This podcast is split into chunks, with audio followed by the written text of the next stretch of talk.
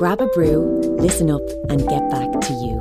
This is Things I Wish I'd Known podcast. Hello, and welcome to Things I Wish I'd Known with your host, Rachael Welford, the podcast where we create positive change through conversation. And today I'm super excited to introduce you to another incredible person who's got an incredible story. Anuradha is neurodivergent queer Indian diasporic person who lives in Greater London. So we already have something in common. And they really like to create change with small business through ethical and accessible inclusive practices. And i think it's a really important conversation to have. As a white woman i you know try as hard as i can to educate myself about all these kinds of things. But it's quite difficult when we've got um, cognitive bias and all these things where we don't necessarily we've never necessarily had to think about somebody else's experience in the world. One of the things i love about doing this podcast and talking to different people is that we can learn um, through these conversations. So i'm so happy that you're you're here with me today. Thank you so much for taking the time to come and talk to us. Yeah, thank you. What a pleasure, too. I, I love you already. One of the things that I really wanted to touch on because it's pretty incredible. You had your first business at 11 years old. Yeah, that's right. I was so I was so silly as a kid. I think I've always had entrepreneurial kind of spirit in my mind. My parents both worked at IBM yeah. So they were computer programmers, they were immigrants to the US. Um, and so that was there, but they'd always have these side gigs going on. So I would help with that. So at 11, I created my own greeting card company. And at the time, I called it Anuradha Cards Incorporated, cards with the K, yeah. last name. And yeah, I just sold them. It was silly, mostly just using the scrap paper my you know the in these big companies they have the print jobs yeah the beginning sets of paper like to, yeah. to identify so she'd bring those home and i'd use them for scratch paper for math or whatever but i also started making designs out of them because they were pretty colors Oh, it's amazing. I like. It's interesting the language that you use around that as well. You're like, oh, it was just a silly thing. In my head, I'm like, no, like hustle culture. You were there, 11 years old. Let's get this done, you know. I don't think there's anything silly about that. So tell us about your journey then. How did you go from this, you know, 11 year old child who's sounds like super creative, has got this real entrepreneurial spirit into creating um, the Kowtha constellation? Wow, what a long journey. I think, like many people born in my generation, that we've had a lot of different jobs, worn a little a lot of different hats over mm. the course of our lives. So initially, I was a a school teacher. Um, I was a, and I was a researcher in labs. Actually, I was a researcher in labs first, and so that was a technician. I somehow ended up spending a lot of time looking at enzymes. Right. So got pigeonholed into that very easily, but I was doing a lot of that as an undergrad and then as a grad student. And then I went into education. I think the idea of I used uh, this one machine all the time, and I was in a room by myself with the cuvette and the you know spectrophotometer i got really tired of being alone in in a lab so mm. i went into teaching and i really enjoyed that um, pieces of that and i think in a way it set me up because I learned the skills of being around a lot of different students with a lot of different needs. I was in a low income area with high like need the students had a lot of different needs diverse needs so it really was a good learning environment and i really wanted to make them feel like they weren't because they were kind of put aside put down called stupid like all these things mm. that were really demoralizing to them not given a lot of um, access into things, not being taken care of. So that was a big part of my journey and yeah. how I showed up in the world. I had already lived with people in our household with disabilities. I have my own neurodivergence and so on. So I'm used to it, but then getting to put it into practice and seeing the kids who were falling through the through the cracks, actually giving them a little bit of support, a little bit of attention and they started thriving, you know, like mm. really caring about mm. science for the first time in their lives. So that was that piece. And then I actually went into grad school and that's what brought me here. I came here to do my PhD in dance to continue my master's work, where I was looking at how in colonialism in India, through the British colonialism, how did that change identity? How did that shape who we are, how we show up in the world through dance? Oh, I love that. So I came here to do my PhD. It didn't really work out for a number of reasons, and that's when I started my business. Mm. It's super interesting that topic as well of you know looking at colonialism through the um, I guess veil of dance. Mm-hmm. Can you, uh, can you elaborate on that a bit more? Like, I just from a personal perspective, people won't know this necessarily. I don't think I've ever shared this on the podcast before. I was a dancer for many years, like when mm-hmm. I was a kid, yeah. And um, I think I started when I was like three or four, and I used to do contemporary dance. And I danced until I was maybe like, I don't know, 16 or 17. I think I found like boys and smoking, and it suddenly wasn't as suddenly wasn't quite as. um, but I lo- I loved to dance, and I still do. You know, I dance in different ways, but I still love to dance, and I think it's such an incredible way of being able to express something without language and without words, which can within that like transcend so many you know different cultures different because you're just watching the movement. And i always find it interesting how different people will interpret what because obviously when you're choreographing you'll think about um, what you're trying to convey but then it's always interesting to see what other people think you know when mm-hmm. they've overlaid. So can you tell us a bit more about that or? Yeah absolutely. Like you i started dance very young. I was four and it's Bharatanatyam. So it's a temple dance style from South India. Mm-hmm.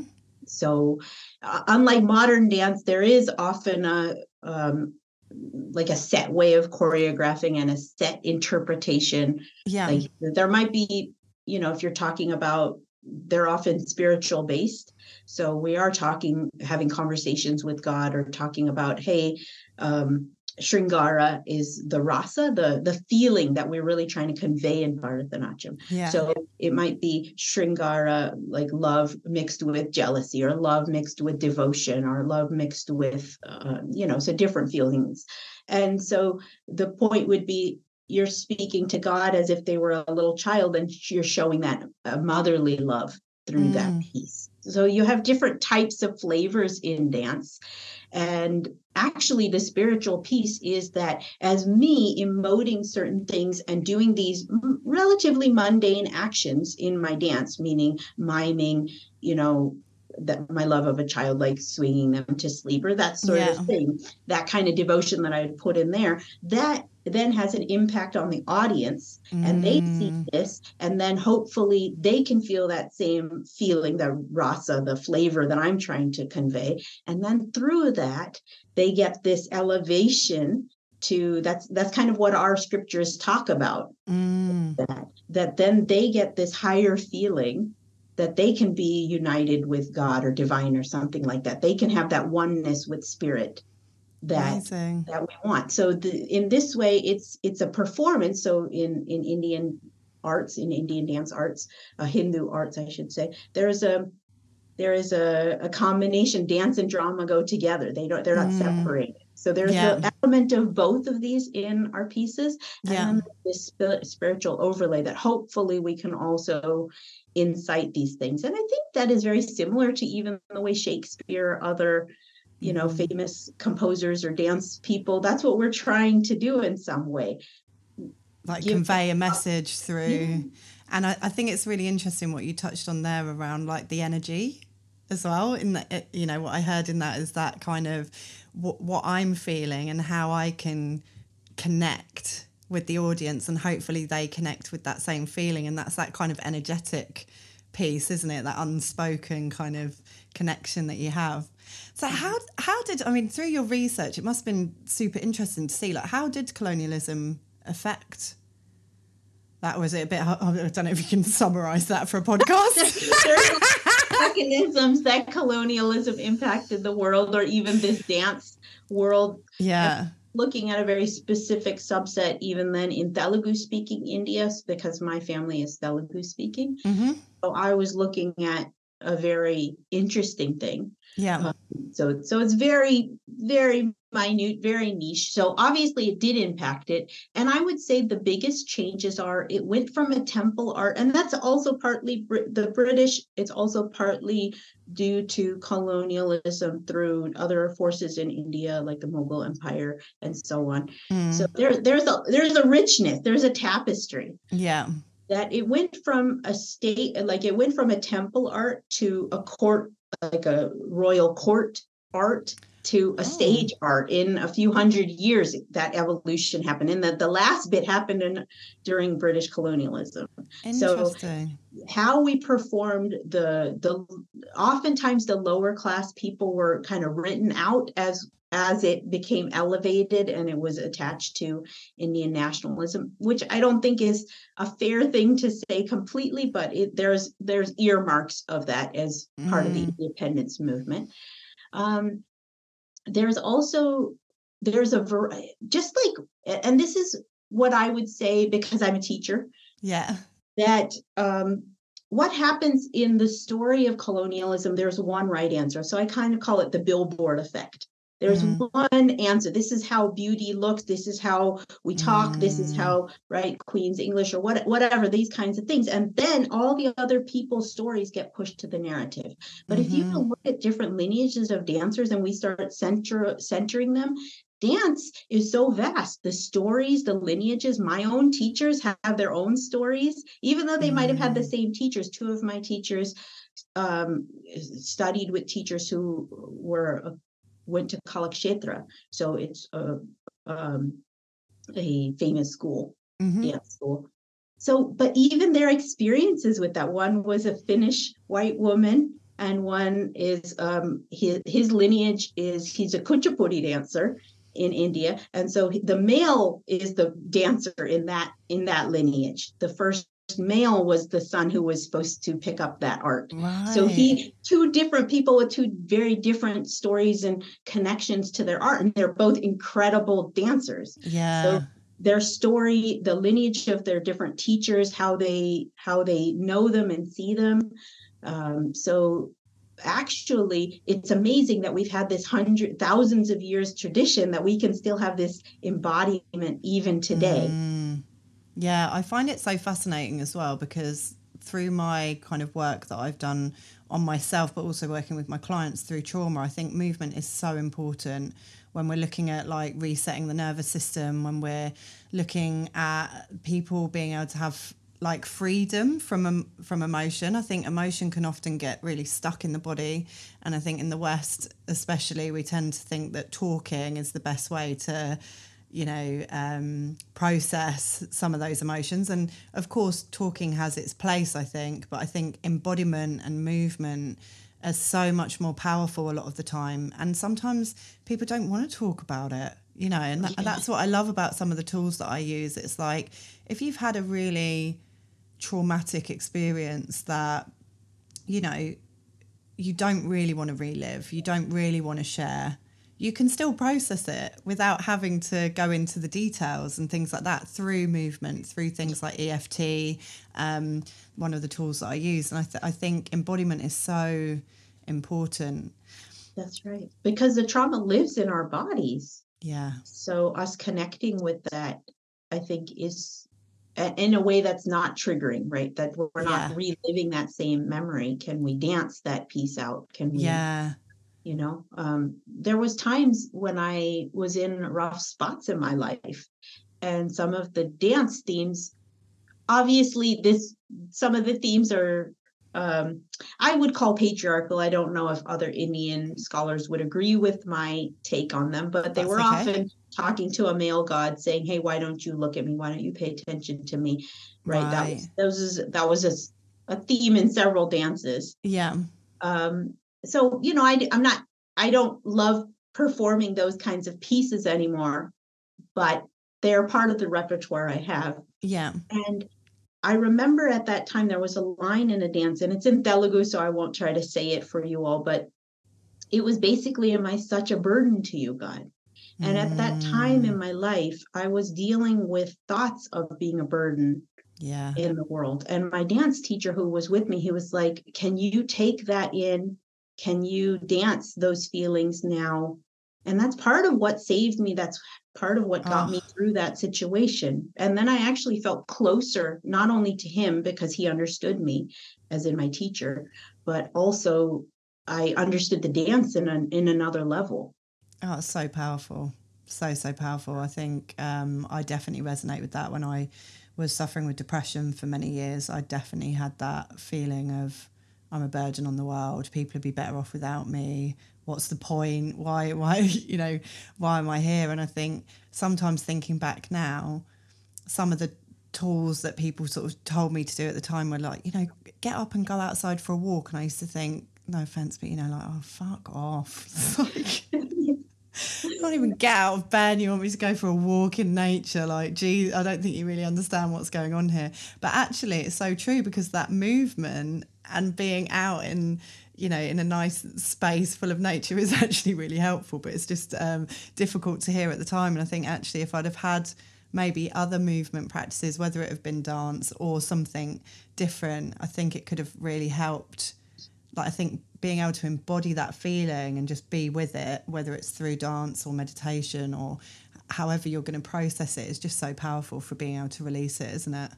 Yes, absolutely. Uh, dance and journaling certainly saved my life many times, you know, yes. just being able to be real. Yeah. Be with be with this.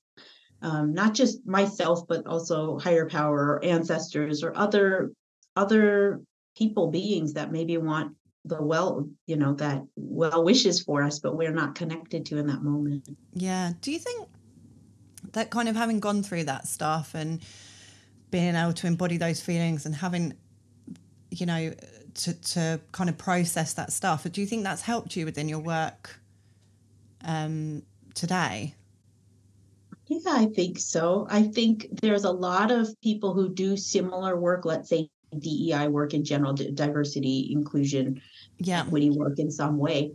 And there so because i've had training both as a scientist as a writer I was a professional writer and editor for a time. I was a teacher. I did dance. So there's mm. the embodiment piece that brings a different flavor of how I can show up for yeah. my clients because I am going to be thinking very practical things that we can be doing. Yeah. And I really want to meet people where they are, not yeah. force. So some people are like, just come tell me exactly how I can be more accessible.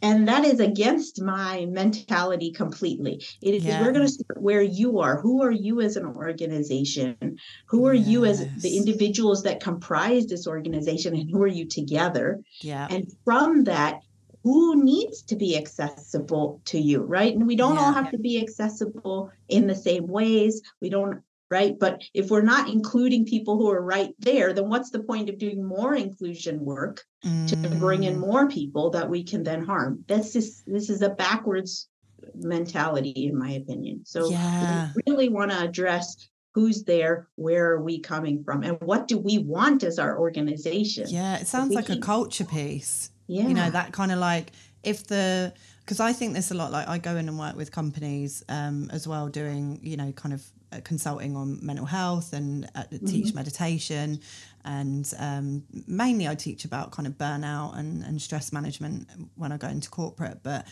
you know, me, I often say to to companies that I work with similar thing. You know, like if your culture's effed up, there's no point me coming in and teaching everyone. You know, like on Stress Awareness Day and Mental Health Awareness Week, you're going to pull me out the dusty cupboard and I'm going to come and do a one hour talk and inspire everyone or teach them some tools that they can use. And then you're going to shove me back in the cupboard again and go back to overworking everyone, you know, not giving people proper deadlines, not giving people proper support, not paying people properly, not allowing them to take their holiday, you know, all the all these kind of things that are not you know any companies that I do work with, I'm not saying that you you are doing this, but this is the things that you see constantly. It's like no, you need to change from that inner piece so that you know the work that then is being done actually filters through.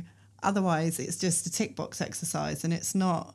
You know, and I imagine with I, I haven't uh, done much work in kind of ethical or accessible um, inclusion space, but I imagine there's a lot of people who are like, right, okay, how many black people do we need then to make this inclusive? or like, or like, what is this we can do? Like, oh, if I just use the hashtag Black Lives Matter, or just use yeah. black then I'm covered, right? And yeah. Like, mm, but how can we really acknowledge land back and indigenous sovereignty, even from your organization right now? We're making products and mm. we're we're our business is made by extracting labor mm. from people unfairly or extracting from the earth without giving a thought about it. That's where we need to be thinking. It is not mm. just this very like you said a tick box activity of putting your pronoun somewhere and yeah you know, and using you know or the right hashtag. This is those are just rearranging deck chairs yeah. If we really want to do deeper work we really need to confront ourselves. Like if we're thinking about gender equity then mm. we need con- deconstructing that that uh, gender binary internally that we've because of colonialism right? That that's where that came from. Yeah was a lot of gender diversity in a lot of cultures. Especially in India, right? Because they used to have five genders before colonialism, I believe. I'm sure I um, yeah, read I've that. read that as well. But I think there was a there was I've heard different people quote even up to 16 genders. So I'm wow. not I'm quite sure. I'm I've not read our scriptures about those kinds of pieces. Yeah. So I can't speak of for all of India, but there was a lot of a lot more inclusivity and understanding. And like in many cultures, um, I recently interviewed someone who is a trans woman, a black trans woman in um, Venezuela, mm. and she was talking about there was a spiritual element to being a trans yeah. person. And um, another Indian diasporic person who's trans also said the same thing. So I think there was a cultural element of these people can help us, yeah, in a spiritual way as well. But that kind of all became subsumed yeah. in, uh, by the colonial this is what masculinity is this is what femininity is and yeah. how we constructed this gender uh, binary so if you're if you're interested in being more gender inclusive the place to start is really by looking at our own ideas of how gender shows up in a social way in a practical mm. way in a you know I think it's so difficult as well, isn't it? To uh, because when you've got unconscious bias, the whole kind of part of the point is in the title, right? It's unconscious. And so being able to start to shine lights on that part of your own psyche. And, you know, I've done quite a lot of work on this on myself. I think anybody that's doing self development work anyway will, will start to notice things about themselves that they think, oh, that's weird. I didn't know that about myself. Mm. Um, but when you start, you've got to really be down for the work, haven't you? And I think this is what's quite tricky. A lot of people will just say things like, but I'm not racist, or um, I don't care if people are trans or whatever. Like, do your thing. You know, I don't, I don't care if people are gay. Just whatever doesn't doesn't bother me. And that's great, but it doesn't actually overcome necessarily the un- unconscious bias and all the stuff that's been programmed into us just through living. Like, if you think about um, I grew up through the kind of like 80s and 90s was was my childhood, and you think the amount of imagery that I was shown um, through those formative years of what's acceptable in terms of uh, female body shape, what's acceptable in terms of beauty, what's acceptable in terms of relationships and how that works, and the kinds of things that you should maybe. Um, I, personally, I'm straight, and so I think there's a lot of um, messed up narrative around male female relationships and how you know you just of oh it's not his fault. He can't you know he can't control his emotions or men don't have feelings. Like these kinds of narratives that we've got to unpick and then looking at everything else that doesn't affect you as well. Where can people start? Because if it's all unconscious and we have these biases and they're you know implemented through our, our culture through where we've grown up through our family narratives through all these different things If people are listening and they're thinking, shit, where do I where do I start? If I want to look at within myself, because I think that's really where this work begins, isn't it, for everybody? Mm-hmm. How how do they get going? What what kinds of things do we need to be asking ourselves? Where do we start? That is an excellent question. Do you have a few weeks? I'm just. Again, I like to ask you, you know, a really difficult question, then be like, if you can give me that answer in a kind of like really neat five yeah, minute answer. this is what you do. but but honestly my life's work has been around looking at how capitalism and colonialism have been indoctrinated into us through Mm. our schooling through media through all of these other things. So the thing to what i would suggest and it depends on where you are in your journey but as a general piece of guidance that i would give to, to a lot of people is start questioning the biases that you're being presented day in and day out. There's a Mm. billboard with that message. What are ways um, when i used to teach english we would learn to read against the grain. So yes we read with the grain because then that causes a little bit so it's a yes person yes yes yes. I'm going to agree with every assumption and paradigm and ev- everything like that every premise they're doing they're handing me i'm just going to take it on board. When we start to read against the grain we start to not just automatically say yes we start to Mm. read against that. Hey what's the bias of this person who's speaking here? Hey can i Mm. fact check that is that you know when when we're seeing this barrage of transphobia in this country in the uk Mm. when and people are just picking it up people are just bathed in it so you not actually so you're actually not helping a trans person when you say i don't care if you're trans and whatever but you're not speaking up in any way to defend them because Mm. right now the, uh, the, the worldwide but also here in the uk it's fever pitch. So people are literally being killed or denied Yeah. services or access. They're living on the margins of society. They can't get jobs. Their IDs don't match who they are. They don't get to be called Mm. who, how they want to be called. I mean, s- so just a zillion things. They might have job history as before their transition. So just when we start to unpick this we can say Mm. oh, was this narrative written by someone who was actually trans and living that experience, or is this someone who's not?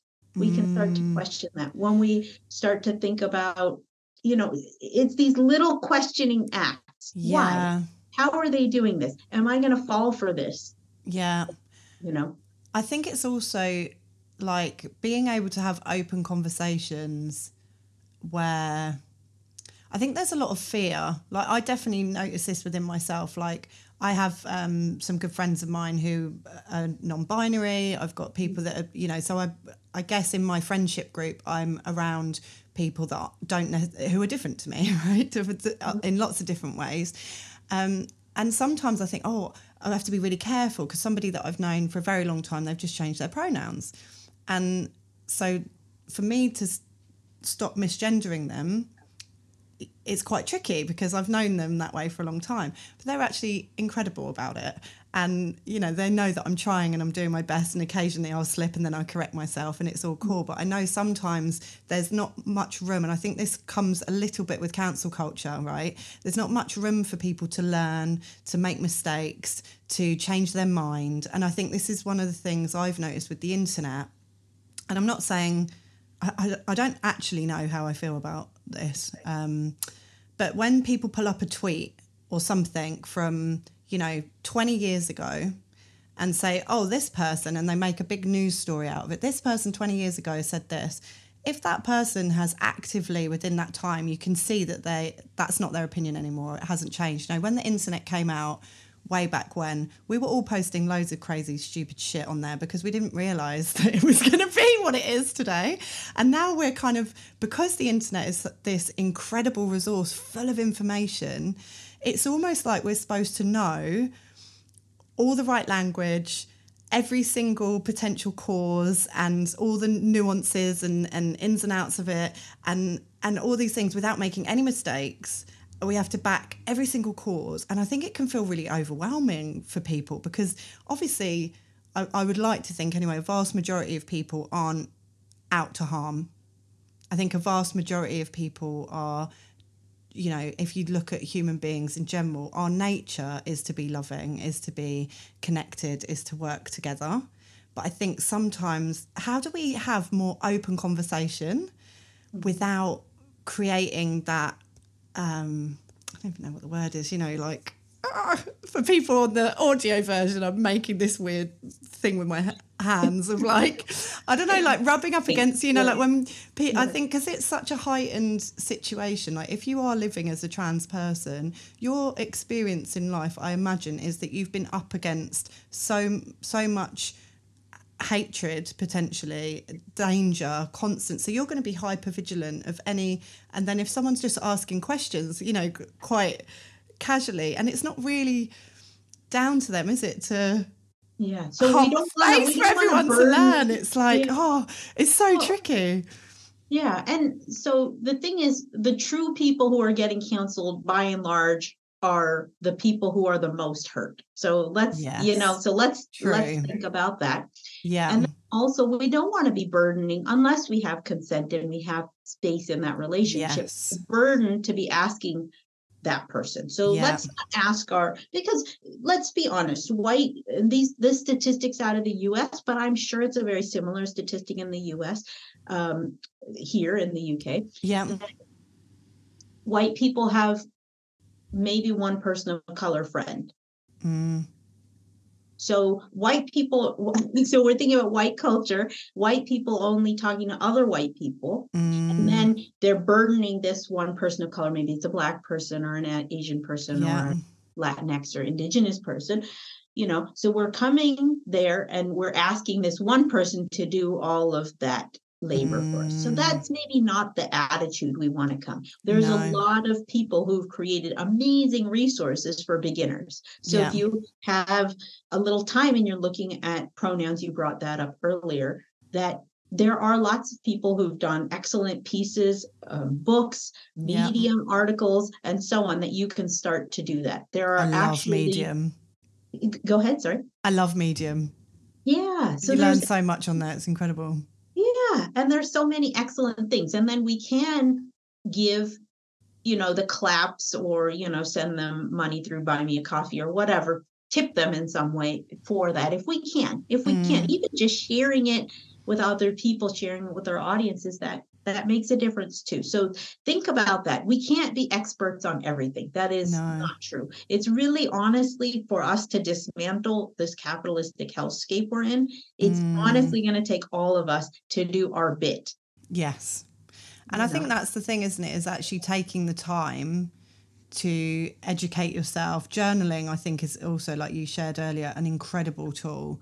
And especially when you're trying to work on your unconscious you know, sometimes just journaling things out, questioning yourself internally can be so powerful to help you get clarity on where where to do the work. And I think, you know, for me anyway, I think listening is just a really important part of the work as well. And actually listening, you know, actively listening to other people in the space who have that lived experience rather than mm.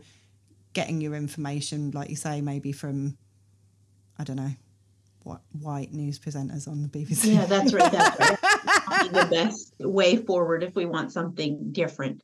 And you yeah. know, the other thing is there's a lot of learning spaces set up for this. So that's mm. the other thing. Mm. I personally teach a class called Sowing Post-Capitalist Seeds.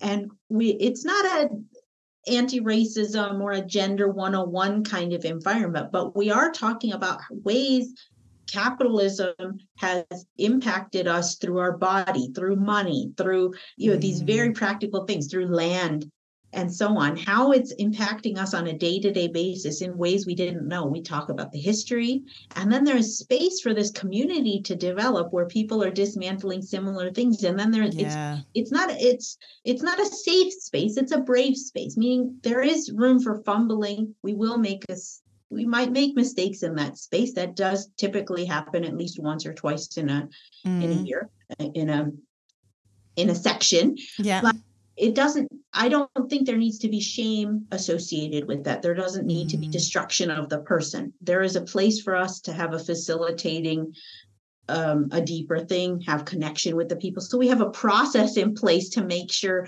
any harm made we do have to people are responsible yeah. for their actions and behaviors so we definitely have that covered but that's an those kinds of spaces there's there's popping up all over and mm. in online communities in real spaces yeah you can go learn and then you can practice not with your you know your harm you know in a harmful way practice yeah.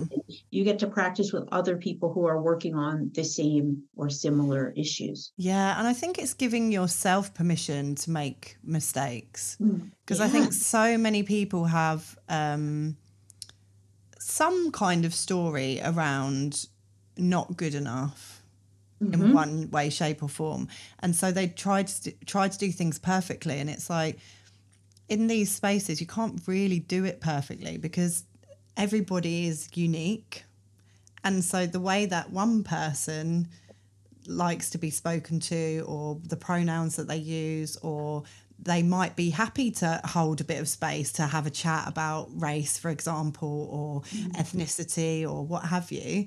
And then somebody else might be like no Yeah, I'm not holding space for you and I don't want you know and you did get that incorrect. And and so there's kind of like this space I think just for like learning and realizing that in the same way that when we learn anything like if you were learning to play piano you're not going to get every single note right every single time you play. You're going to mess it up sometimes get a chord wrong.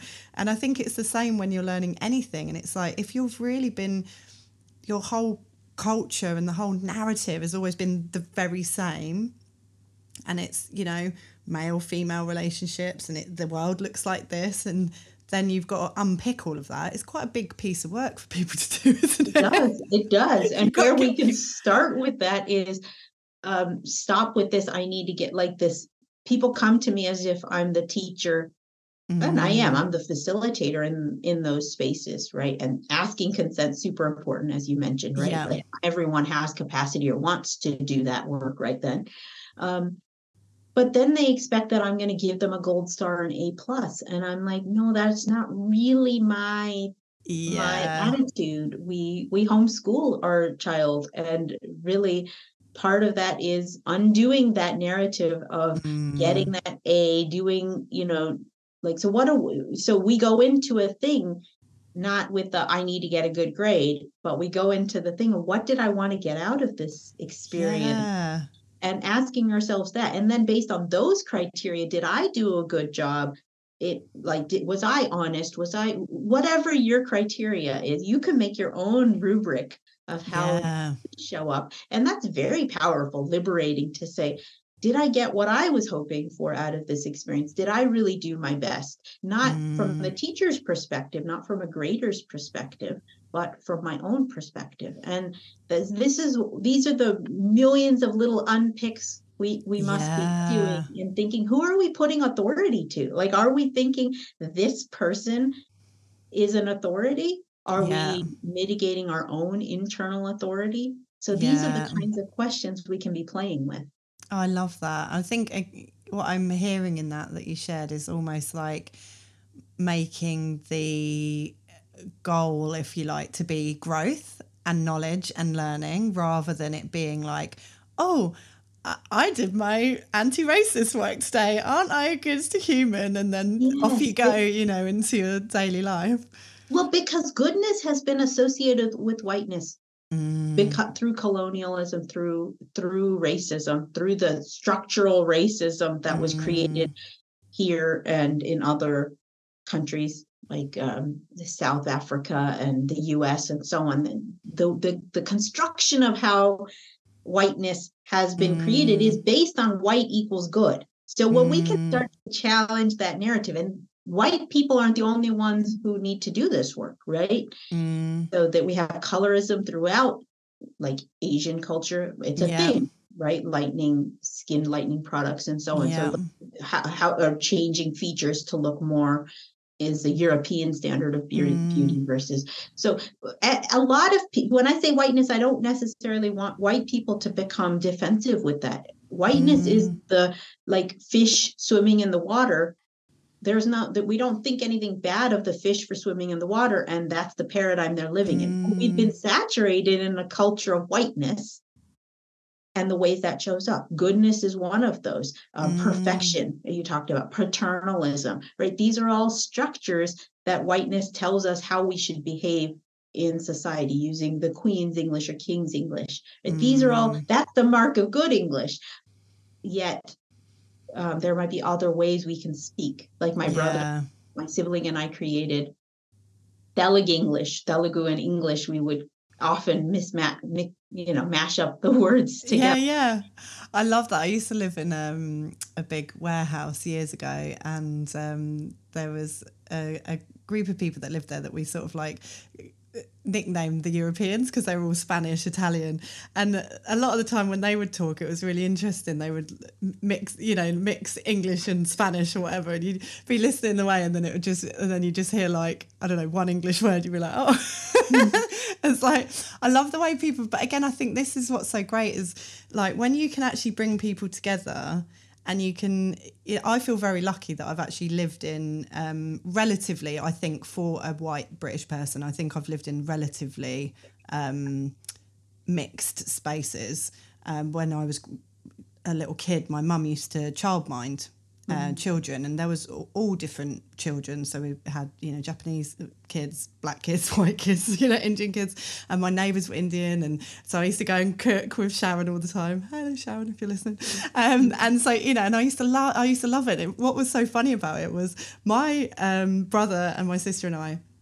We would be like dying to go and get Sharon's food because her food was like exceptional. And it was so different to what my mum would cook you know it's like all spices and garlic and all this like amazing stuff. And sharon's kids would always be like oh hey yo have you got any of that victoria sponge cake? You know, from, from my mum because they just wanted plain you know like because it was so different for, for them. And i think actually when we can i don't know when you when you live in close proximity to different people you learn by osmosis. You don't necessarily have to like I don't know, you don't necessarily have to learn because you're just uh, observing and being together. Mm-hmm. And I think it's a shame that actually what often happens, I think you, you, sort of touched on it earlier, is white people have like one friend or and similarly I think a lot of the time and it's a very I imagine this is a very natural human trait is we want to be around people who look like us, who sound like us, who um, have similar interests to what we do, regardless of what that is.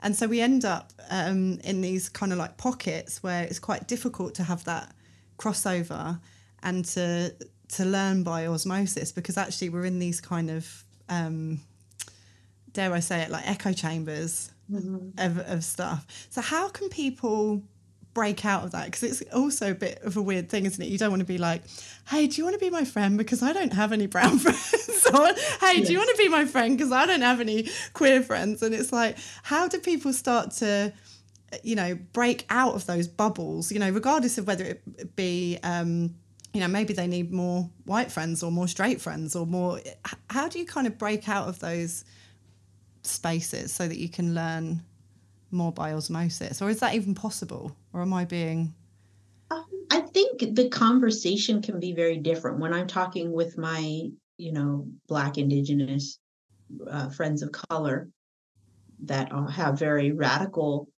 points of view and mm. so on i'm learning a lot. There is mm. it's a very different type of sharing yeah. a different type of learning that can happen. But how do you do that without damaging and hurt you know mm. you know mm. like because we don't want to go back into this like um gayatri spivak talks about this of academia mm. in her work and she's a scholar from um, from india and she wrote this piece can the subaltern speak and it's 20 page uh, pdf you probably can find it online it's it was one of these life changing articles for me and one of the reasons I started to leave academia personally mm. is her her understanding was can because the western model of education and academia is based on the global south and extraction so mm. we are constantly extracting. So when we think about, hey, I want to be in these cool conversations, I don't want to be the work, do the work of being safe, but I want the knowledge.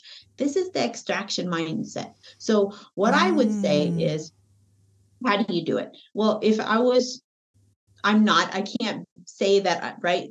But certainly I've intentionally made to go learn in communities that I don't know as mm. well is curate my feed. So like on Twitter or yes. social media or reading books by very different types of people, going to book clubs, you know. So these these kinds of things you can bring those words and so on into mm. them. And mm. then when they do ask, because you'll see that more marginalized communities are living more on the margins. Yeah. We're thinking about gender equity, pay equity, that there is a gate the pay gap, but mm-hmm. then people who are queer or trans um, or non-binary people, they maybe get like they're living on ten thousand dollars or less a year. This is a U.S. statistic, but I, I don't think it's mm. that similar that dissimilar here. Mm. So when we're when we're listening to that, there you see their conversation obviously is around mutual aid and mutuality and community building. Yes. How can you be an aid of that?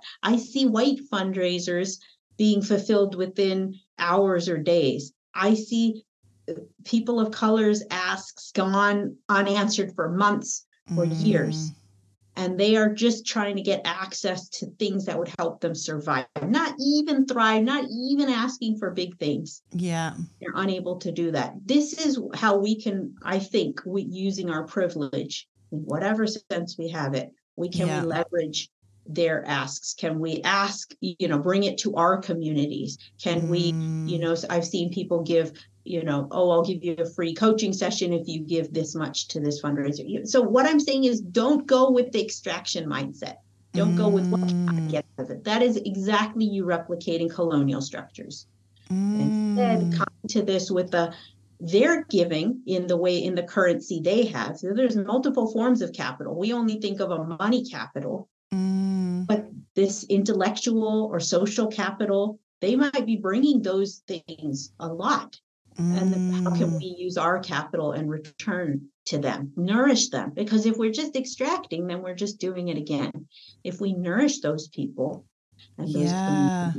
i've never thought of it in that way actually. That's really given me a bit of an aha like penny drop thing you know when you're just like oh my god. And this is the thing is that you know there's so much reading to do. And i you know i've i think read not so much around um I've read quite a lot around race. I think a, lot of white people did, right? When the Black Lives Matter movement and that whole kind of new civil rights thing came through, it was like, oh, holy shit, this is a big wake up call for me. And I need to really educate myself. And I haven't actually done so much around gender, um, which I'm even having this, I was like, oh, yeah, still, still work to do. But I think that's the thing um, is around curiosity as well.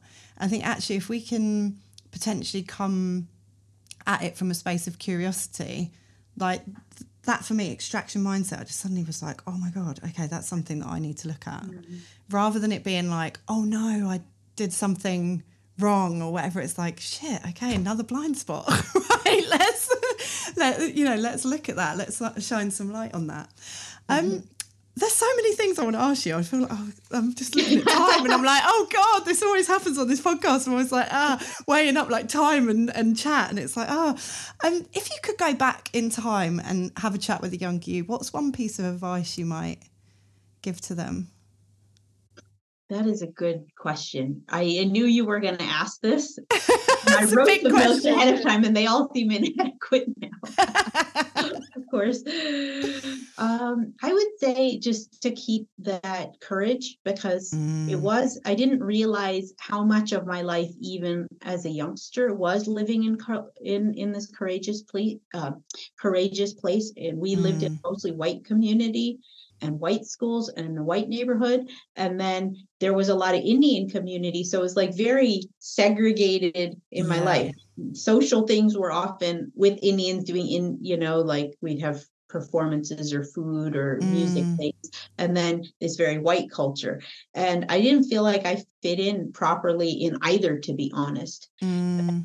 i just and so many points along the way we talked about depression earlier we talked about and i think just that older person me or like a, a an older sibling yeah what i would have liked to have been is like you're on the right track. Keep going with this courage one step in front of the other and mm. don't give up even though it feels not good at, at moments keep going. Yeah for sure. I think that thing around not fitting in as well is so um poignant like it took me years to feel like I fitted in anywhere, and mm. um, I definitely resonate with that. I know it's obviously in a completely, probably different, different way, but it's it's so, so painful when you feel like there's not really somewhere where you fit or that people understand you, mm. and that you know I know that I spent. I think this is potentially where my depression and stuff came from was just from masking, and again I, I think I'm waiting if the NHS is listening, I've been on a wait list for two years. They've said it's going to be another two years, um, but I'm waiting to see about ADHD. And I think a lot of stuff maybe came from from that of being like, oh, I can't behave in this way, or I can't say this thing, or I can't move my body. I've got to stay still. I've got to, you know, and you, it kind of like creates this feeling of just like, I don't know, not not not belonging. Yeah, um, absolutely. Schools and most places aren't neurodivergent friendly mm, at all. Mm. So it, it's and it and it can masking can look like depression or trauma, right? There's an overlap because there are all types of neurodiversity. To be honest, depression impacts our brain, so we're not in the same way that a neurotypical person is going to think and behave. Yeah, I read something um, recently actually that really surprised me about depression and how it affects your eyes. Oh. And that actually you literally see the world differently when you're depressed. Mm. It kind of takes some of the colour out or something like that. And I was like, what? No wonder, you know, when you think people yeah. talk about it making the world grey and people talk, I was like, shit, yeah, that's, that's super interesting. It's so much to learn.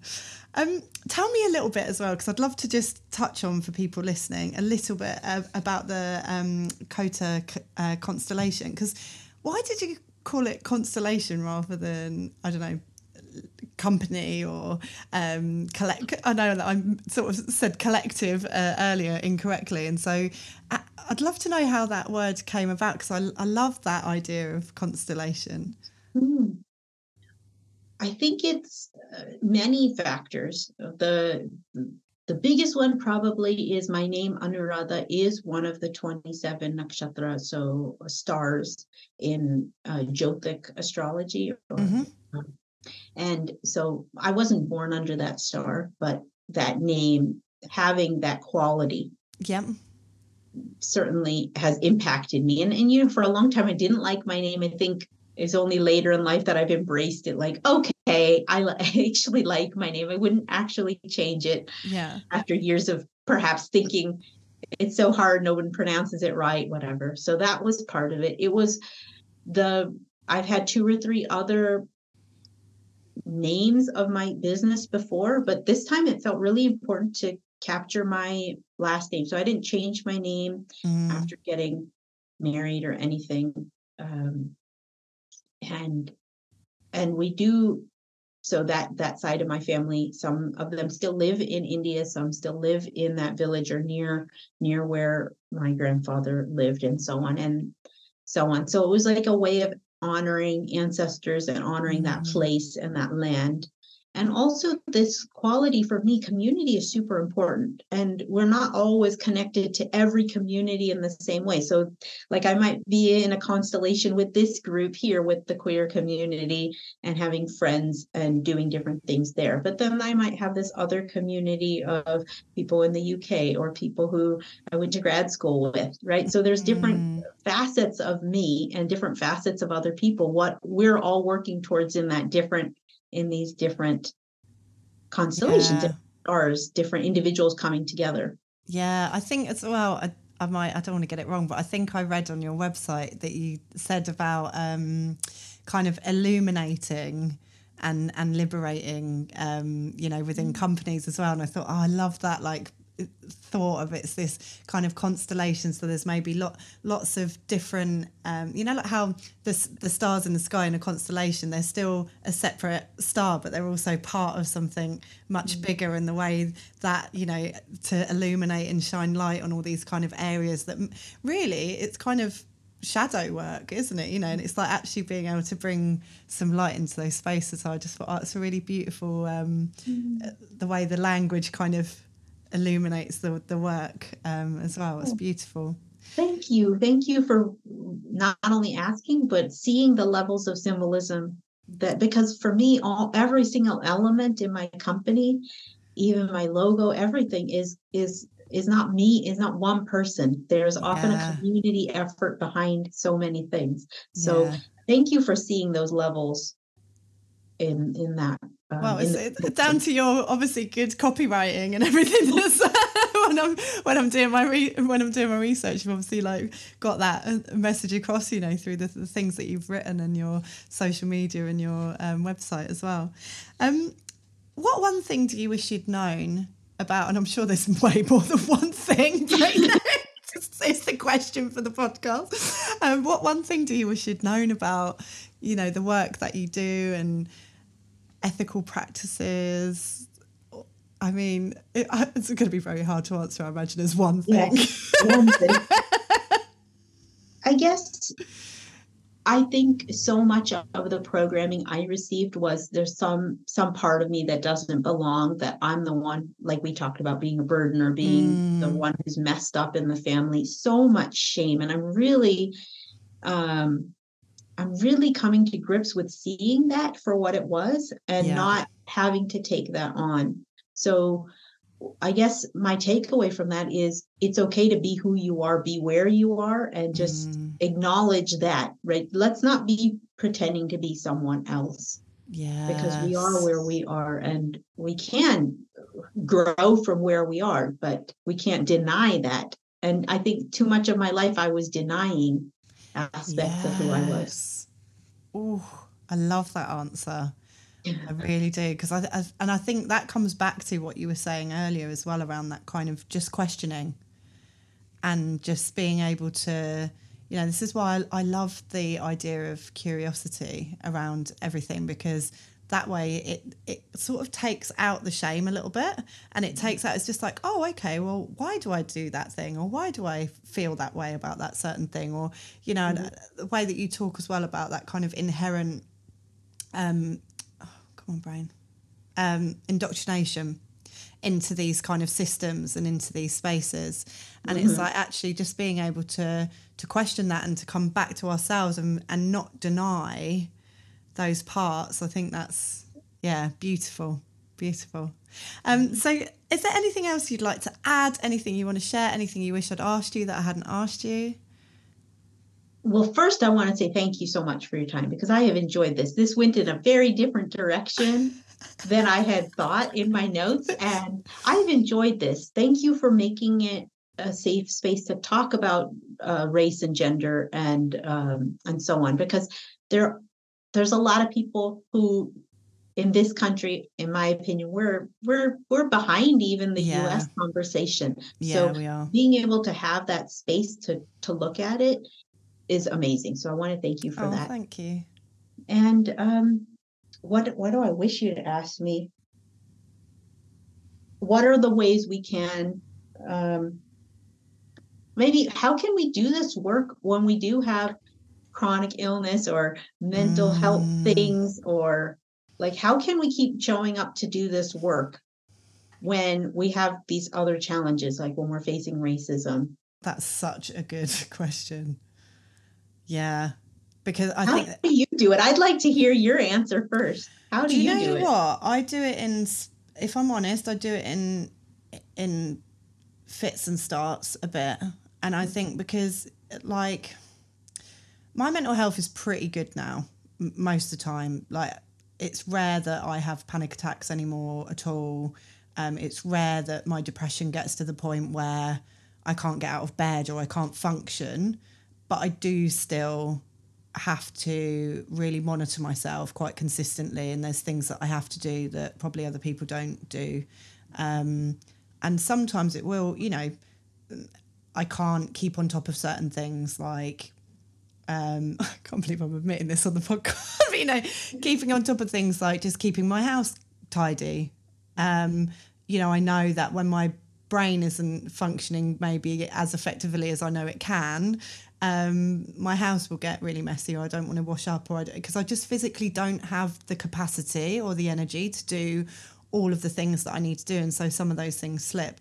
And so I guess when I'm in those spaces, my priority is to get myself back to uh, the optimum that I can be in any one time because I try not to give myself. Um, narratives around good or bad, if that makes sense. So, like, oh, when I'm not on top of this stuff, then I'm bad and there's something wrong. It's just like, okay, right now I don't have the capacity for all of these things. And the capacity will come back because it always does, but I just need to look after myself in a, in a different way and be more compassionate and more loving towards myself. And I think when I'm in those kind of spaces, it's actually quite hard to. Um, hold space for anyone else other than my private clients and people that you, you know and people will see. When i had long covid recently i've been um, suffering with long covid. I haven't recorded the podcast. I haven't written my daily newsletter. I haven't done much social media at all because i just didn't have the capacity. Yeah. and then when i feel good and strong it's like right okay great. Let me get a new book. Let me learn some stuff. Let me journal out. Let me look at you know what other shadows have I got? What other ways can I be supportive in communities that maybe I'm not aware of? What other ways can I look at? Because one of the things I like to research and I'm quite interested in is how, um, and actually, even way before the Black Lives Matter thing blew up, I can't remember, it was June. Was it? I remember it being summer and it was, I was it 2019 maybe? Even way before that, when I was doing research into my business, I started looking at data around um, access to care mm. because my access to getting help was really slow and difficult. And then I started seeing, like, hang on a minute, the wait lists are so much bigger if you're not white. The, you know, you're, I think, I wish I'd had the data to hand because I haven't looked at this correctly. Uh, I haven't looked at this for a while, so I'm, I might be incorrect, but it was something like you're nine or 12 times more likely to get sectioned if you're a black man for the same symptoms than if you're white. And I was like, that's what? right. It's true. You maternal, know, and I, maternal mortality, like um, you know, five times more five likely times to more likely. five times. It's like that's oh, like boils my blood. You know, like genuinely, it's like childbirth anyway you know is a very difficult time you're super vulnerable you know and then coming up against like medical racism and the fact that you know your pain might not be listened to in the same way and it's stuff that you know personally I, I've experienced with certain doctors where they've not listened to me around certain things. I think part of that is being female but then i think to add on top of that race and other you know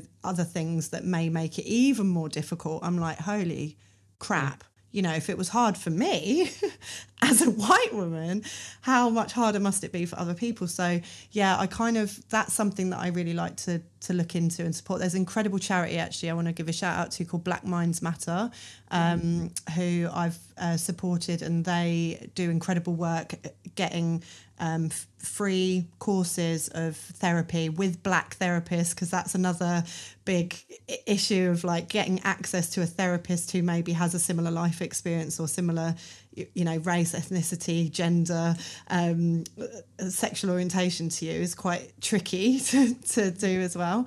So um, they're an incredible charity. So if people are listening and they want to support um, I highly recommend looking up Black Minds Matter and and um, supporting them. They're a great great charity.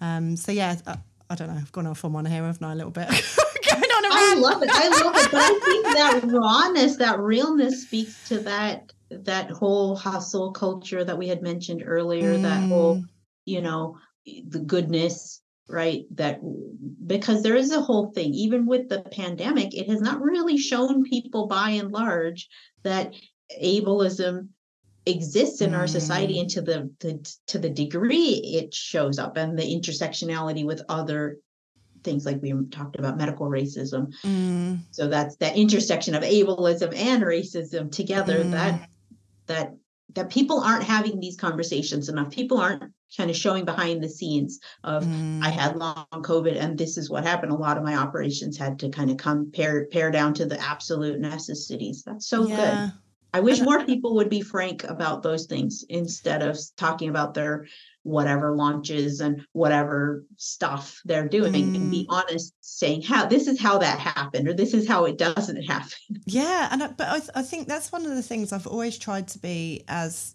honest as I can. And when I say honest as I can, I think when you're really in those spaces, sometimes you're masking and you're not even realizing that you're masking. Yeah, sometimes true. if you're going through something like when I was doing another layer of um, some trauma work, I don't want to talk about it because I'm in the work and it's painful. And you know, maybe yeah. I might want to write about that at some point or talk about that at some point. But if I'm in it, I might not want to, and that's also okay. And I think sometimes when you've got like almost like a public space, a public space where you share about things like trauma, mental health, you know, there may be an expectation for you to be like fully in your truth and embodied in your truth at Yeah, all times right. and all that stuff. And mm-hmm. sometimes my truth is I want to hide under a blanket, eat some ice cream, and I don't want to talk to anyone. Absolutely. and why should we have to, because of capitalism, have to even monetize that? We have to monetize how bad we're feeling. And that that I don't recommend anybody No. having to do that. And Um, sharing, I can't remember what she said. Um, Brene Brown had a really beautiful quote on this actually around. Um, essentially, she was sort of saying, you know, I, I'm I'm probably going to butcher this. I don't know why. My listeners know that I do this a lot because I never know what the questions are going to be. The answers are not always very well researched. Um, but she said something along the lines of, you know, um, vulnerability isn't necessarily you know crying on camera for example so you might see some people i see this quite a lot on social media now people and and this is no judgment this is actually coming from a place of just um it's not not something that I personally would feel comfortable doing, and maybe other people do feel comfortable doing it. So there's a disconnect in my understanding, right? But they might have a panic attack on camera, or they might cry on camera and say, "Oh my god, I'm so depressed and this is happening." And maybe that's part of their process, right? And maybe that's part of them sharing their truth, and that's cool. So I'm not saying people should or shouldn't do that. People mm. should do whatever they feel called to do. But for me, it's like if I'm having a panic attack, the last thing I'm thinking of is getting my phone mm. out. and so it's yes. she was sort of sharing That's that right. basically I can't remember the language she used, but basically that's not always vulnerability. That's almost like emotional dumping Yeah. rather or, than true vulnerability. Or so like I- or like performance. There's a performance element to it possibly. Potentially, but you know, when sometimes I think with that performance element, it's like if part of your um because because I see that on social media a lot anyway, regardless of whether it's to do with mental health, this kind of performance piece. But I think we're so trained to get our validation externally.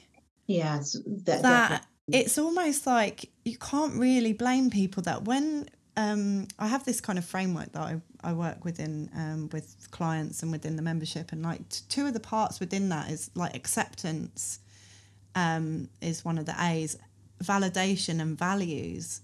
And I think often we're so um, like you say indoctrinated into especially as women people that identify as women you know be beautiful. Don't say things that are going to be controversial. Uh, be graceful. Um, you know the way that you dress has to be a certain thing depending how old you are. Yeah. you know like the, the, these kind of things that, that we're just indoctrinated into so that when we then try and go uh, where am i going to get my validation from? We're not necessarily automatically getting it from ourselves because we haven't been taught to do that. We haven't been taught to say i love you i accept you just the way that you are. I think you're an incredible human being and you're you have these great traits like maybe you're super kind or maybe you're very um, funny or maybe you're loving or maybe you're this. We're actually looking for someone else to tell us that. I, I want you to tell me that i'm beautiful. I want you to tell me that i'm accepted in these spaces. I want you to tell me that i'm kind or that i'm and so then you are going to perform in that way to try and get Yeah, exactly. And I don't mean performance necessarily in a negative way. Sometimes No, like, we're talking about masking. We are yeah performing what other people think that we should be, Mm. right? There's just so much like care work that's as- associated with, you know, someone who's been, for me, socialized as a woman in Asian culture. Mm, Then I'm supposed to be doing care work and Mm. being, you know, a certain way all the time. And that to me, so I can perform that.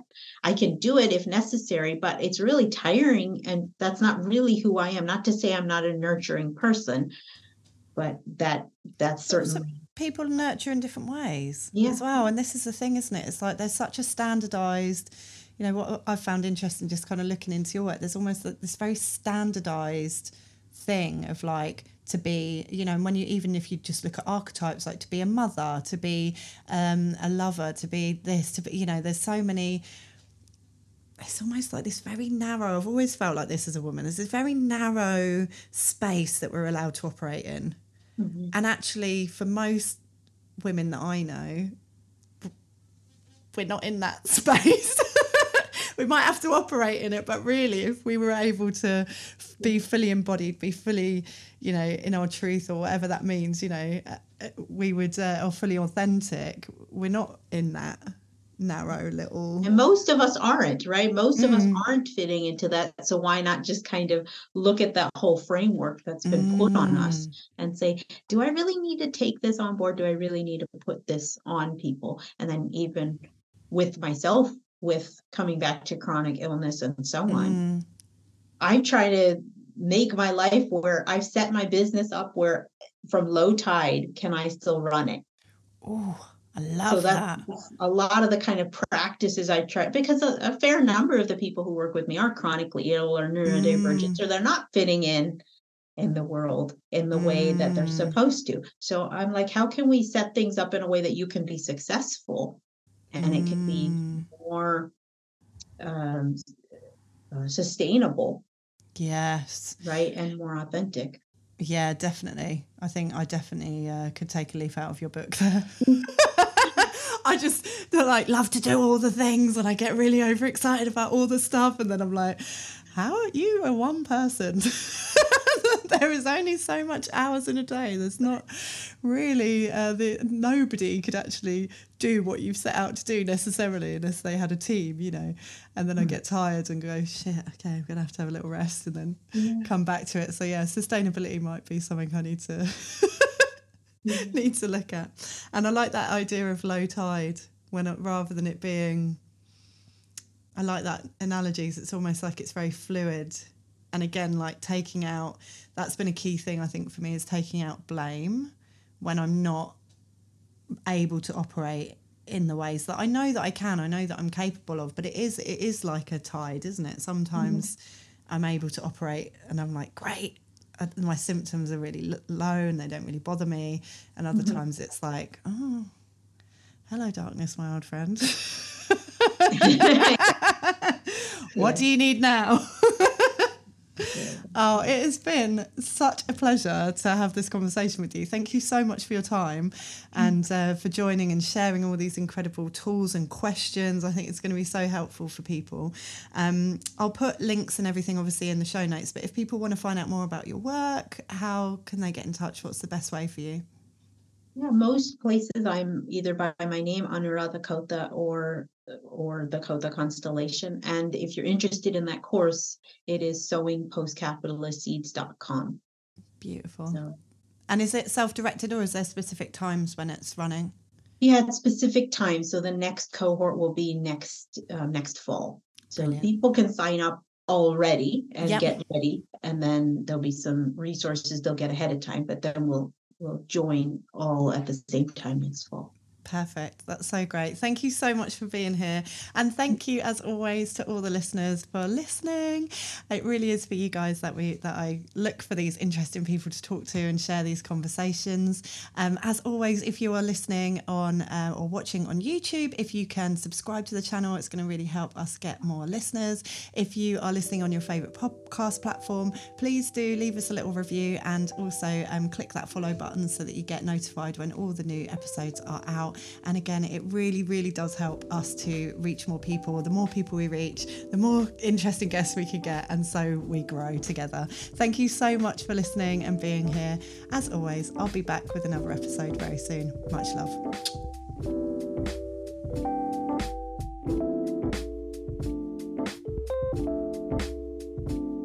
We hope you've enjoyed listening as much as Rachael enjoys making this podcast why not share it with a friend in need of some heartwarming beer inspiration? And if you really love it, drop us a review on Apple Podcasts, as it really helps us reach and inspire more people. Thanks for listening.